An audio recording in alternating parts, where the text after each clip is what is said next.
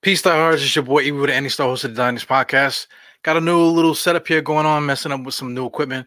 But I, I want to talk about Tom Thibodeau, man. As you can see at the bottom of the screen there, Coach Thibs foreshadowing the future, man. So we're going to talk about his recent comments about um the after the practice that he had, and um just uh what he what he had to say about a, a bunch of a bunch of things, man. So anyway, without further ado, let's just get into it. Dynasty Podcast. Let's go.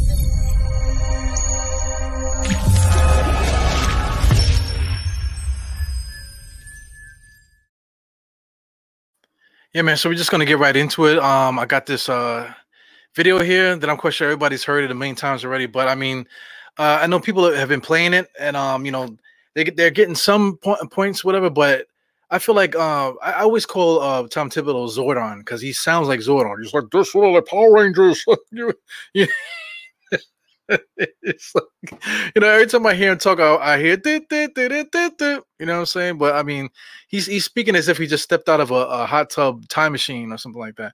But anyway, let's let's just um get into what he actually said. So um, let's just play it from right after the the report asked him the question. The system is set up to help the uh, the team that drafted the player to keep him, and so there's a big advantage. So it's hard to you know get someone to leave but uh you know every, every player every situation is different so uh you plan for uh everything. I think being opportunistic is important uh sometimes. So i'm just gonna stop it there man because like it is true every year uh teams think that they're gonna do well and they end up doing bad and then some teams start complaining about their minutes complaining about the the success of the team and they want out so um, one team I want to throw out there, eh, um, you know, right off the bat, is the Clippers. You know, they just signed uh, Paul George told us money. Uh, you know, they went and uh, and got they tried to they're trying to appease Kawhi Leonard. They went and got uh, uh Serge Ibaka, and um, they to me they didn't really improve the roster so much. You know, they they um they re-signed a couple guys or whatever. So uh, with the West the way that it is and the and the, the different changes that they've they've made over there, uh, it's possible that somebody like Kawhi Leonard could become available, like he might want to get out of there just because they changed the um coach on him. Um, uh, Tyronn Lue there. Uh, maybe Tyronn Lue's not not up. You know, this is all speculation. So I mean, we um, there's also another uh, another one. Uh, DeMar DeRozan is um dangling over there in San Antonio. We don't know what San Antonio is going to do. So I mean, the Knicks have excess in um in um trade uh, chips, you know, with um, Randle because we already have Obi Toppin. We got a whole bunch of guards that we could just pick them together and um, bunch them to, to um, get a package together to make it work. And we have a shitload of, of draft picks, man. So, I mean, you know, it's possible for us to make a move for Kawhi because we also have uh, a whole bunch of cap space too. So we can offer teams uh, cap relief. We can offer them a couple um, usable players and we could send them a bunch of draft picks, man. So a guy like Kawhi, if they if he was to become available due to um, you know, the, um, the Clippers just being bad, you know, because I, I could see that happen because the Clippers are, are the um the New York um Knicks of the West, you know, so I could totally see that. So you can go down the line to whatever team that you think. Uh, you know, um, the Knicks have um, probably like the best, one of the best packages to put together to get a, a group of decent players together, and also a bunch of draft picks plus cap relief you know what I'm saying? So that's something that that will that will be appealing to um to some teams. Here's another team, Sacramento. Sacramento has De'Aaron Fox over there. They just drafted Halliburton. Maybe they want to get um out of that contract, you know, because uh you know uh what's what's the other guy um uh I keep forgetting the freaking guy's name, but um you know their shooting guard um Hield. Oh my god. Buddy Hield over there, you know, he's been speculating of being traded and this, that, and the other, but he's still there. They ended up trading his backup or the one that they put ahead of him, you know. They ended up trading, um, not trading him, um, letting him go to Atlanta and he signed a big contract there. So I feel like Sacramento's another team that could be dangling. Maybe De'Aaron Fox will be uh, a point guard that we can pull away from Sacramento because we do have young guys to throw in the mix to send on Sacramento. Also, we have the draft picks to send too.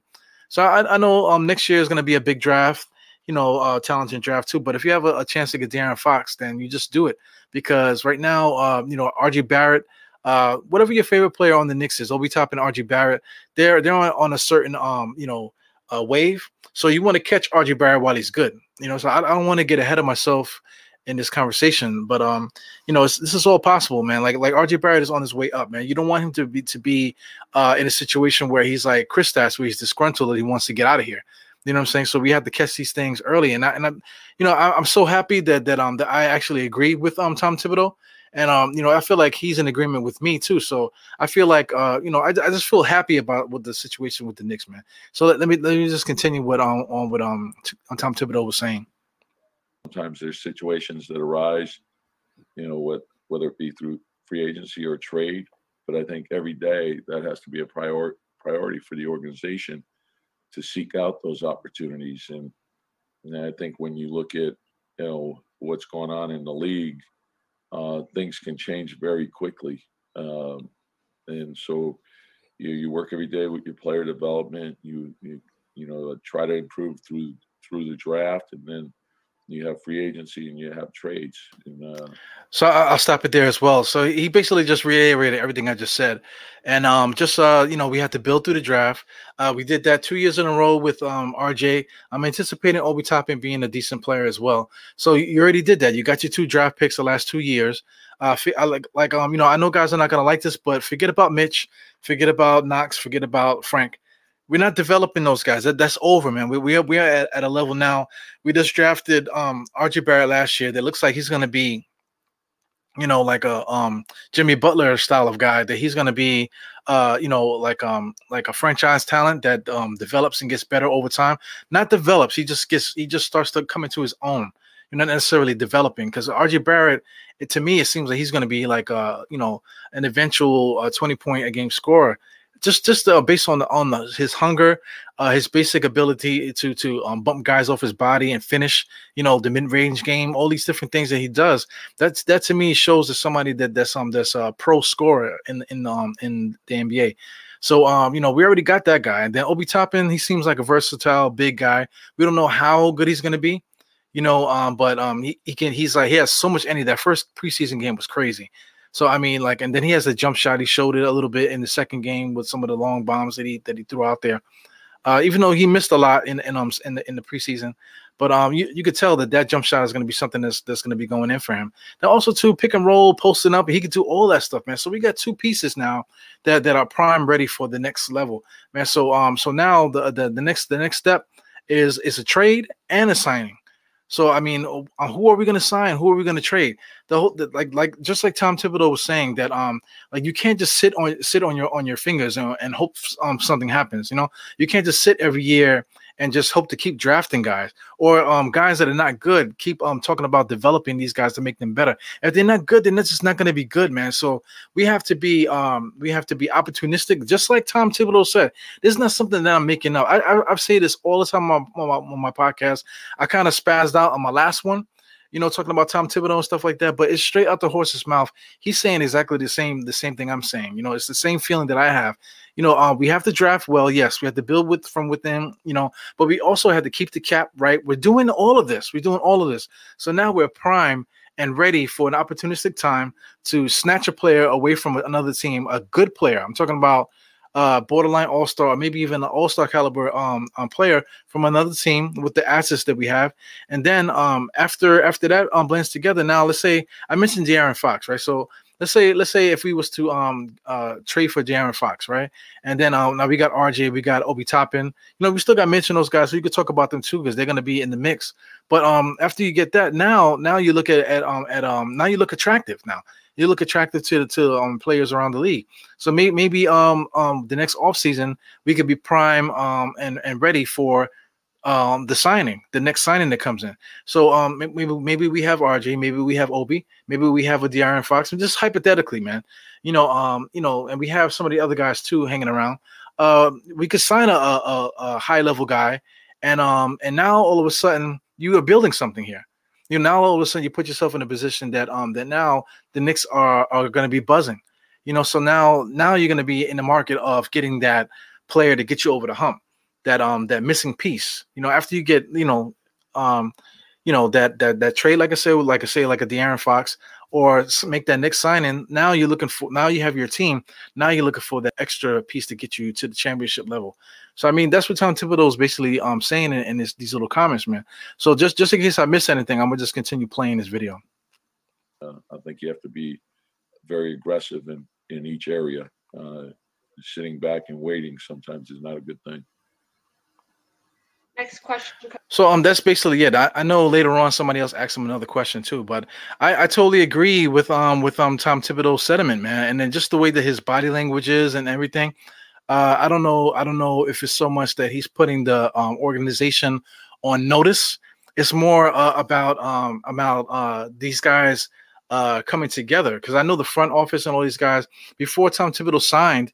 You know, because Tom Thibodeau, you know, he downgraded himself. He wanted to be the president right? So he comes here to get his dream job to be a coach. So, um, of course, if in order for him to accept this um, type of position, he's going to demand certain things uh, from the from the, um, the front office or whatever. So, up until this point, this new regime seems like everyone is like this, man. Seem like everybody is um intertwined with each other, the same philosophies and stuff. Even the players on the court, um, RJ, uh, you know, is like the the new up and coming person coming up. Then you got Obi, you know, the same type of uh, mentality you know, forget about um, um, Randle, forget about some of these other guys that are that are making the team, uh, that, that, are, that are triggering you, Elfrid Payton and all these different guys. Forget about these guys that are triggering you. These guys are not probably not going to be on the team when when the Knicks make their next that next step. You never know. But when the Knicks make that next step, these little guys are just going to be fringe players in the big picture of things, man. So, uh, you know, I, I just wanted to, uh, to to bring that point up to um, to my guys, man. I, I know all my diehard Knicks fans out there you know, um, you enjoy the team. Uh, Twitter's going crazy. Like I mentioned in my last episode, the guys were already talking about Thibs being on the hot seat because they're not playing their favorite player. Uh, guys got to get organized. You know, when I'm talking about guys, I'm talking about us fans. We got to get organized and just see what guys are saying. We got Zordon here on on the, the right of me. Uh, you know, he's saying he's saying something, and um, you have you have to take it from the, the horse's mouth. This is what he's saying.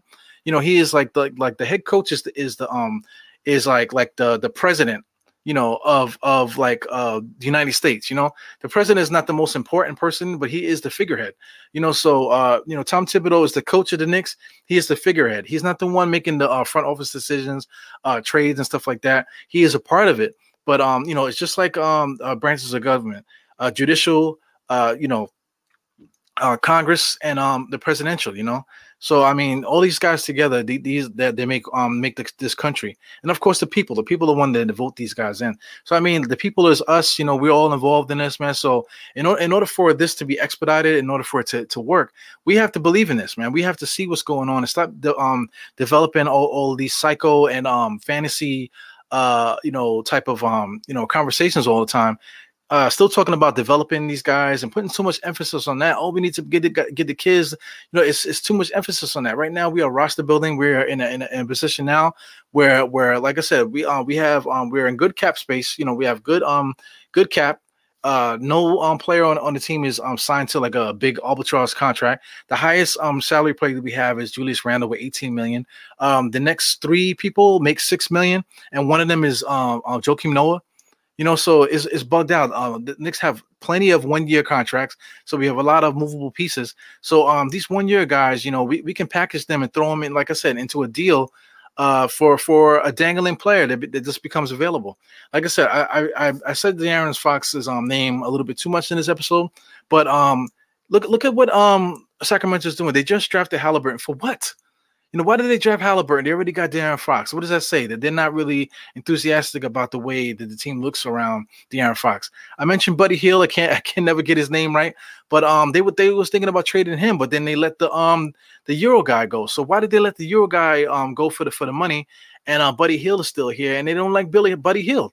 You know, so you know, um, teams like that that don't know what the hell they're doing, you know, the Knicks can be um can be like, yo, we could take these guys off your hands. You know, we got the assets.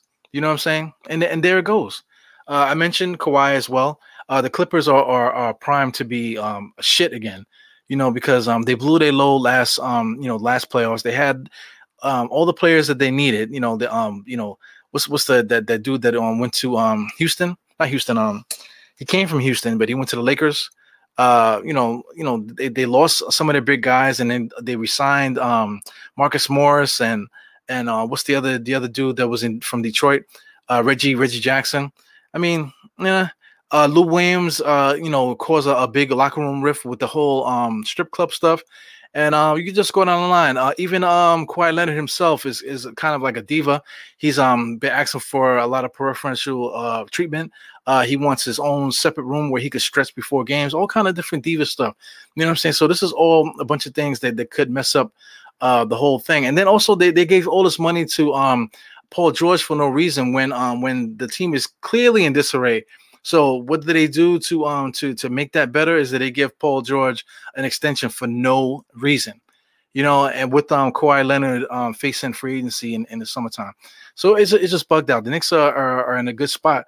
Uh, we're prime and ready to be opportunistic to grab anybody that we that um that um that's available you know and then if you look around the league not too many teams have um have the the the, the cap space and, and the draft picks and stuff like that that we do. You know so like like i said this is a, great time to be to be a Knicks fan. And uh, if, if you're wasting a, all your time throughout the day on, on Twitter, on the message boards, um, you know, when when the show when um these guys live shows come out, whether it be talk show radio or um, you know YouTube stuff, if you're making calls and you're in the chats and all you're doing is complaining about the same thing over and over again, you, are clearly not paying attention to what anybody that that's in the know is saying.